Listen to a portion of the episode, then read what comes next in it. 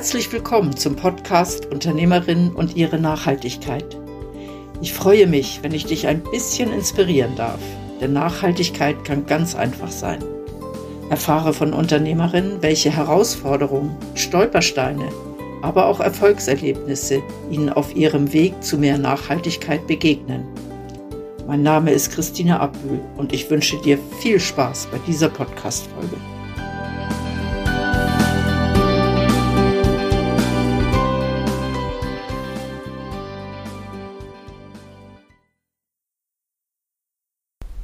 Heute bin ich richtig, richtig gespannt. Ich bin auf dem Weg zu Sibylle Oettiger von Saschai Revolution. Ich hoffe, ich habe den Namen richtig ausgesprochen. Sie entwickelt und verkauft vegane Schuhe. Und dann auch noch welche, die so richtig, richtig schick sind. Ich bin mega gespannt. Bleib auf jeden Fall dran. Sibylle, du hast mir gerade zwei wunderschöne Schuhe oder wie nennt man die? Sandalen, Pantaletten, ich weiß das nicht, kenne ich nicht aus. Pantaletten genau. ja, aus deiner neuen Kollektion gezeigt. Und da steht ganz provokativ Apple Waste drauf. Finde ich wunderbar. Ähm, warum hast du eigentlich das so deutlich drauf geschrieben? Ja, weil also die, meine Schuhe, die sind ja aus Apfelleder und das ähm, sieht eigentlich aus wie tierisches Leder und auch wenn man das anfasst, dann spürt man das gar nicht so auf den ersten Griff, dass das irgendwie äh, eben Apfelleder ist. Und ich habe äh, wie gemerkt, dass das manchmal auch wenn die Schuhe so zum Beispiel in den Geschäften stehen, dass das für die Leute, die da vorbeigehen, schwierig ist überhaupt zu merken, ja, dass das jetzt ein veganer und nachhaltiger und eben nicht tierischer äh, Schuh ist. Und ähm, ja, die Händler, die haben recht strenge Regeln, was so die Dekoration betrifft, was ich auch äh, verstehe, weil das sonst äh, wirklich dann schnell unordentlich aussieht. Und da habe ich mir dann halt überlegt, ja gut, äh, wie kann ich das irgendwie stärker branden und so ein bisschen äh, stärker auch kommunizieren und so, dass man das wirklich einfach gerade auf den ersten Blick sieht, so ein Eyecatcher ist. Äh, ja, genau, und, und so ist eigentlich die Idee entstanden. Das finde ich wunderbar. Selbst wenn die nicht so stark verkauft werden, weil Menschen die nicht so tragen möchten, aber wenn sie im Geschäft stehen, dann merkt man, oh, da ist irgendwas anders. Wie bist du überhaupt auf die Idee gekommen, Schuhe herzustellen? Weil das ja nicht dein Beruf, oder? Nein. also ich bin äh, von Haus aus Soziologin und Kommunikationswissenschaftlerin und ich habe eigentlich mein ganzes Leben immer irgendwo im Bereich Marketing gearbeitet. Äh, zuletzt habe ich bei einer Großbank ein Team geleitet und ähm, da habe ich irgendwann, ganz ehrlich gesagt, äh, während dem ersten Lockdown ähm, einfach komplett so den Sinn, den Purpose äh, irgendwie verloren und habe auch gemerkt, war immer sehr engagiert und, und, und auch sehr eingespannt und ich habe irgendwie wie gemerkt, ich muss mich frei machen, ich muss mir Luft verschaffen, um, irgendwie zu, um, um was Neues geschehen zu lassen. Und ähm, äh, da habe ich ins Blaue hinaus gekündigt, ohne Plan, ohne Idee, äh, was irgendwie nachher kommt. Und dann ist zwei Wochen vor Ablauf meiner Kündigungsfrist ein Artikel in der Sonntagspresse über die Lederindustrie erschienen und der hat mich sehr wachgerüttelt. Ich habe früher, wenn ich mir irgendwie Schuhe oder auch Taschen oder Gürtel gekauft habe, eigentlich immer mich darauf geachtet, dass das echtes, also tierisches Leder ist, im, im, Glauben auch, dass das so ein nachhaltiges, natürliches Qualitätsprodukt ist. Und ähm, ja, dieser Artikel hat mich sehr wachgerüttelt äh, und ich habe dann für mich selber entschieden, dass es in Zukunft eigentlich nicht mehr unbedingt Leder sein muss. Und dann habe ich mir ein paar vegane Pumps kaufen wollen, einfach klassische schwarze Pumps und ähm, habe da einiges gefunden, was vegan ist, aber ich habe halt so ein bisschen die Angewohnheit, dass ich genauer hingucke, wie ist was produziert, wo ist es produziert, wie ist es zusammengesetzt, äh, nicht nur jetzt bei Klamotten, sondern auch bei Nahrungsmittel, Kosmetika und so weiter.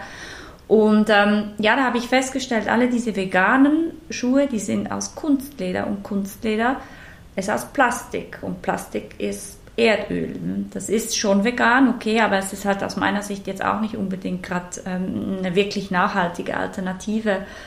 Und dann habe ich ähm, weitergesucht und ähm, weiter recherchiert auch und bin auf diese pflanzenbasierten Lederalternativen gestoßen. Es gibt ja auch Leder aus Mais, aus Pilzen, aus Ananas äh, und so weiter und eben aus Äpfeln. Und da gab es auch schon Brands, die äh, Accessoires oder äh, Taschen hergestellt haben, aber halt noch niemand, der so, sag mal, so ein bisschen schicke, klassische äh, Schuhe daraus gemacht hat. Und ja, so ist es eigentlich. Ich habe dann angefangen, mich mit Material und, und, und, und Schuhproduzenten auch zu vernetzen. Und ähm, so ist eigentlich dann wirklich so aus dieser Idee, die ist dann immer mehr konkret geworden. Wir haben dann äh, Prototypen entwickelt, viele Materialtests gemacht. Äh, da hat sich auch herausgestellt, dass es mit dem Apfelleder am besten funktioniert jetzt für diese Art von Schuhen, die ich mache, weil das ist, äh, da gibt es schon ganz spezielle Anforderungen, dann auch wieder je nach Modell und so weiter.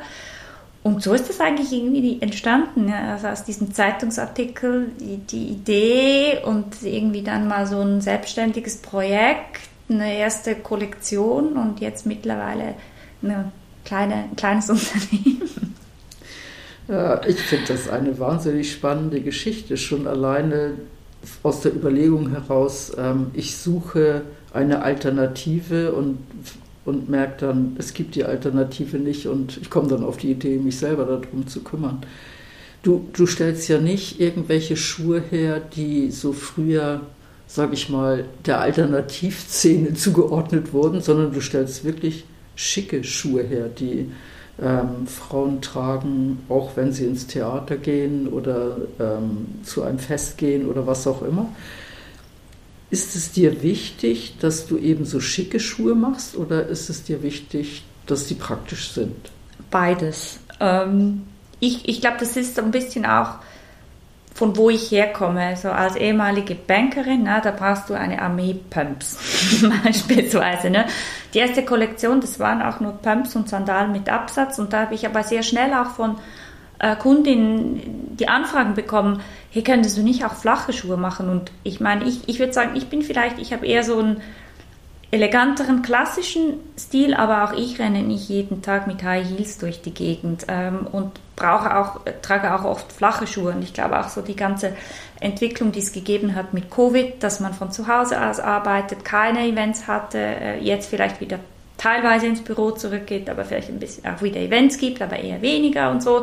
Ich glaube, es hat sich schon ein bisschen die Welt auch verändert und so das Bedürfnis nach wirklich auch mehr Komfort und Bequemlichkeit ist, glaube ich, generell ein bisschen gestiegen und ich habe deswegen eigentlich entwickle ich auch alle neue Modelle, die sind eigentlich sind jetzt alles praktisch nur noch flach herausge rausgekommen. Ähm, einerseits, weil den Pumps, den den gibt es jetzt, die High Heels, die gibt es auch schon. Und ähm, wenn das Bedürfnis da ist äh, von den Kundinnen, aber ehrlicherweise auch mein eigenes, mehr so ein bisschen Richtung, Richtung Casual zu gehen, ähm, ja, entwickle ich auch die, die, die Schuhe und das Design äh, mehr in diese Richtung. Man muss dabei sagen, du machst das Design wirklich selber, also das, du gibst das nicht an irgendjemand, der Design gelernt hat, sondern du designst deine Schuhe und sie sehen trotzdem fantastisch aus. ich, muss, bemerkenswert. Ich, ich, möchte aber gerne dazu sagen, das ist so eine, eine ich würde es vielleicht Co-Creation mit meinen Produzenten nennen, weil ich bin ja eben Soziologin und keine Schuhdesignerin und ich kann auch gar nicht mit diesen Programmen arbeiten, um irgendwie dann wirklich einen Schuh zu entwickeln. Aber ähm, jede Produktion hat eigentlich Pattern Maker, also die, die, arbeiten dann mit den Schnittmustern und so weiter in-house und ich habe sehr klare Vorstellungen, Vorstellungen, was für einen Schuh das ich machen möchte, auch wirklich, wie genau muss der Absatz sein, wo muss die Naht sein und so weiter. Da habe ich schon ein sehr genaues Bild im Kopf. Wenn es dann aber darum geht, diese Ideen in die Produktion zu transformieren, da habe ich natürlich die Hilfe und Unterstützung auch von meinen Produzenten und dem Team dort. Also das heißt, du arbeitest mit deinem Produzenten sehr, sehr eng zusammen? Sehr eng, ja. Jetzt, jetzt gerade auch, also wenn wir natürlich entwickeln, äh, es ist eine sehr enge Zusammenarbeit. Da machen wir es meistens so, dass wir eben mal einen Prototypen erstellen, der so nah an meine Idee herankommt, wie ich das im Kopf habe. Und dann verbessern wir oder verändern wir auf dieser Basis. Und die, es hat sich so ein bisschen gezeigt, in der Schlussphase ist es einfacher, wenn das dann vor Ort passiert. Also ich fliege ich produziere ja in, in, einem kleinen nachhaltigen Betrieb im Norden von Portugal und werde jetzt da auch ähm, in zwei Wochen wieder hinfliegen, um einfach jetzt die Modelle, die dann die neuen Modelle, die auf nächsten Herbst kommen, zu finalisieren, weil das einfach einfacher ist. Aber es geht eigentlich sehr viel per, per Video, per WhatsApp.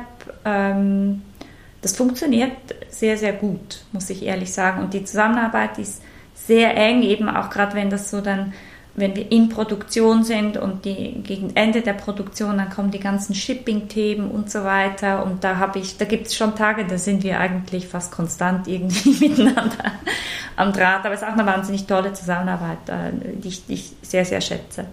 Weil auch auf Produktionsseite stellt das Material schon einige Anforderungen oder bringt das Material einiges an Anforderungen mit sich. So unkompliziert es ist jetzt beim tragen, auch mit Wasser und Regen, da passiert gar nichts. Das ist sehr robust auch. Ähm, so kompliziert ist es in der Produktion. ja, man muss wirklich fast bei jedem Schritt etwas anders machen, als man das bei einem Lederschuh oder auch bei einem normalen Kunstleder machen muss. Das fängt an mit, in welche Richtung schneide ich das Material, wie verstärke ich es, wie klebe ich es, was für Leisten brauche ich und so weiter. Und da ist so ein, Wille auch von einem Produzenten da, ständig wieder neu zu lernen und auch besser zu werden. Das ist einfach extrem wichtig. Und mein Produzent hat voll Bock auf das Projekt, der macht das wirklich irgendwie gerne und der tüftelt auch gerne ähm, an, an, diesen neuen Dingen rum. Ja? Und wir haben da manchmal auch sehr kreative Lösungen, die ich jetzt hier nicht erzählen kann, weil das ein bisschen Geschäftsgeheimnis ist. Aber na, es macht wirklich unglaublich Spaß und es ist für mich wie so also das, die Produktion in Portugal ist Teil des Teams. Ja. ja. War das schwierig, so einen Produzenten überhaupt zu finden? Ja, ich musste fast ein bisschen pitchen, weil du, du musst dir vorstellen, oder? Ich bin eigentlich gekommen, damals gab es ja noch keine Webseite oder kein Brand und, und gar nichts und ich habe da die mit meiner privaten Mailadresse angeschrieben, so la Hallo zusammen, ich habe keine Ahnung von Fashion oder von Schuhproduktion und ich möchte gerne mit einem Material, wo ihr nicht wisst, ob ihr damit arbeiten könnt, kleine Stückzahlen produzieren. äh, ja, und da brauchst du schon einen Produzenten, der an die Idee und, und ich glaube auch an, an mich jetzt als Gründerin glaubt. Ähm, und ähm, ja, eben für mich war damals, als ich das auch äh, evaluiert habe, so das erste Kriterium, ja, die können schon mit diesen Materialien arbeiten. Und da habe ich dann gemerkt, das kann noch gar keiner. Also das ist wie eh weg. Also braucht es wie so diese Bereitschaft, sich auf das Thema einzulassen. Das ist fast oder viel wichtiger schlussendlich. Also hast du, wenn ich das richtig verstehe, du hast einen Produzenten gefunden, weil auch die Chemie zwischen euch stimmt und weil eine persönliche Beziehung aufgebaut ja. werden konnte. Ähm, ich nehme an, dein Produzent stellt normalerweise Schuhe her. Aber das Apfelleder, stellt er das auch her? Nein, das Apfelleder, das kaufe ich ein ähm, und liefere dann das zu ihm und er macht dann daraus äh, quasi die Schuhe. Die, die anderen Komponenten, die, die kauft er ein, auch, äh, versuchen auch alles regional, also in, in, im Norden von Portugal, so gut es geht, zu, zu sourcen, dass da auch die Transportwege dann kurz sind. Es gibt im Norden von Portugal eine riesige Textil- und, und Schuhindustrie. Man kennt es nicht so hier. Man hat immer das Gefühl, ja, Schuhe sind made in Italy. Da gibt es auch eine riesige, ähm, äh, ganz viel Produktion, aber auch Spanien und vor allem aber eigentlich auch der Norden von Portugal hat auch eine sehr langjährige Expertise und auch entsprechend viele dann äh, Supplier, ich brauche das Wort nicht so gerne, aber einfach wieder Leute, die oder Firmen, die Komponenten äh, herstellen. Das sind oftmals auch kleinere Betriebe, äh, Familienbetriebe, äh, die, die das dann auch customized, also wirklich auf Auftrag speziell jetzt auf das eine Schuhmodell dann, dann herstellen. Für die, also du sagst, das Leder beziehst du von, von einem anderen Lieferanten. Mhm. Ist das auch aus Portugal Nein. oder wo wird es hergestellt? Nein, das Apfelleder, das ist aus Japan. Ne? Das ist hinsichtlich Transportwegen äh, nicht besonders nachhaltig und übrigens nicht nur umwelttechnisch gesehen, sondern auch kostenseitig gesehen. Ähm, es ist so, dass es de facto nur zwei Produzenten gibt, die Apfelleder herstellen. Der eine aus Japan, mit dem ich zusammenarbeite, und dann gibt es noch einen zweiten, der ist aus Italien. Da würde ich natürlich viel lieber mit dem zusammenarbeiten. Aber sein Apfelleder besteht nur so zu jeder Hausführung 20 bis 30 Prozent aus Apfelresten und der Rest ist halt immer noch Plastik, also Polyurethan. Ähm, das finde ich persönlich zu wenig und Ähm, das spürt man auch, wenn man die beiden Materialien anfasst und vergleicht. Und mein äh, Produzent, da hat es jetzt 70 Prozent Apfelresten drin. Es braucht immer noch ein bisschen Polyurethan als Bindemittel. Es geht einfach noch nicht komplett ohne, aber es ist das Material auch mit dem höchsten Bio-based äh, Anteil, also Anteil an, an biobasiertem Material, das es im Moment auf dem Markt gibt. Ähm, mir ist es ein Dorn im Auge, schon eigentlich seit Beginn, aber es war wie eine Entscheidung gegen die Nachhaltigkeit des Transportweges, aber halt für die nachhaltige Zusammensetzung des Produktes und letztlich auch für die Qualität des Produktes. Und da wird, glaube ich, materialseitig in den nächsten Jahren noch sehr viel passieren und das ist nicht in Stein gemeißelt, ja, dass das dann immer ja, der gleiche Produzent. Ich bin sehr happy mit dem, es ist auch eine gute Zusammenarbeit. Ähm, das sind ja alles auch Startups oder die natürlich auch happy sind, wenn sie wieder einen Case haben und einen Brand haben, der ihr Produkt nutzt und das irgendwie offensichtlich gut funktioniert, dass sie das auch wieder, wieder zeigen können. Aber ja, ich glaube, da wird sich noch einiges ändern äh, oder viel passieren, viele Innovationen geben in den nächsten Jahren und äh, mal schauen, wo da die Reise dann hinführt. Mein Ziel ist es eigentlich schon, auch mal irgendwann wirklich ein ein, ein 100% biodegradable Schuh zu kreieren. Aber das, das wird noch ein paar Jahre brauchen, weil eben dann sprechen wir nicht nur vom Apfelleder, vom Obermaterial, sondern da hat man sonstige Komponenten wie Sohlen, Absätze und so weiter drin. Und da ist es manchmal auch gar nicht so einfach, irgendwie wirklich nachhaltigere oder recycelte Alternativen zu finden, weil die Nachfrage von, gerade halt auch von den größeren Produzenten, die da auch was verändern könnten, die ist halt schon noch nicht da, wo man vielleicht glaubt manchmal, dass wir bereits so nachhaltig sind. Und solange das nicht stärker nachgefragt wird, auch letztlich auch vom Konsumenten dann, ähm, haben ja die Hersteller gar keinen Grund, etwas zu ändern, weil Änderung bedeutet irgendwie Unsicherheit, Kosten für die und ähm, da ist es, ähm, ja, das wird Zeit brauchen, glaube ich. Äh, wahrscheinlich ein bisschen mehr Zeit noch als zwei, drei Jahre.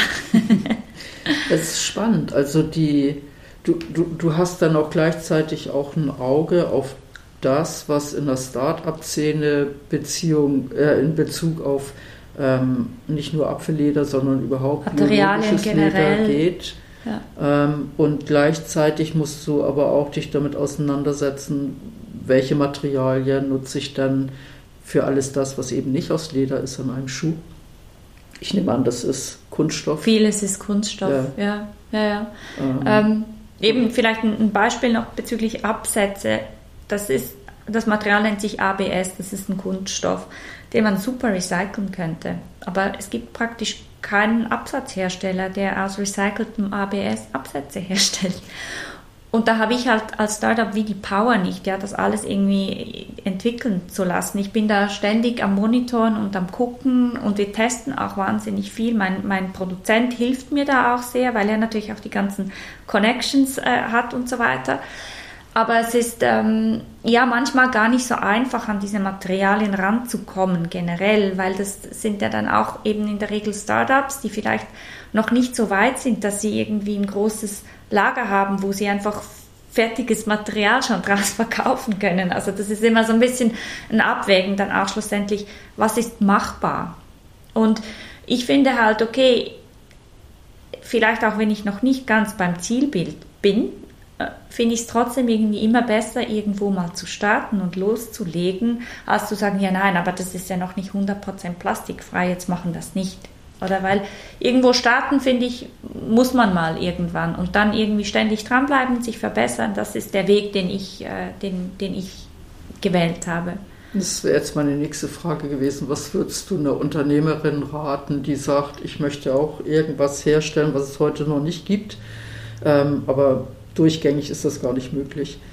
Ähm, wenn ich dich richtig verstanden habe, heißt das, du brauchst eine klare Vision, wo du hin möchtest letztendlich, äh, aber den, den Zeitpunkt, wann du da sein wirst, den kannst du wie nicht festlegen momentan und du musst einfach Schritt für Schritt dann ja. weitergehen. Ja, genau. Und ich glaube eben, also gerade jetzt auch, wenn man irgendwie so ein, ein Business startet, ein neues Produkt startet, glaube ich, es ist ein guter Weg. Also man muss das schon alles sorgfältig abwägen und auch Entscheidungen treffen. Ist das jetzt genug nachhaltig oder nicht? Das ist, ich glaube, es gibt da auch nicht immer ein richtig und ein falsch, sondern es ist ein Abwägen von Vor- und Nachteilen, wie das, wo ich vorher mit dem Apfelleder aus Japan, oder das ist so ein Abwägen von Vor- und Nachteilen.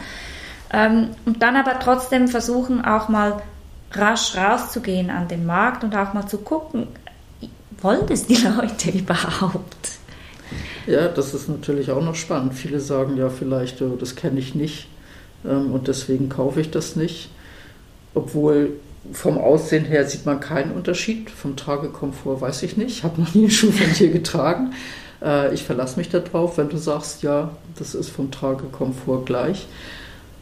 Was denkst du, wie lange wird das noch dauern, bis du sagst, ich habe ich hab meine Schuhe so produziert und so designt und, und alle Komponenten so, wie ich sie eigentlich haben möchte, ganz gerne.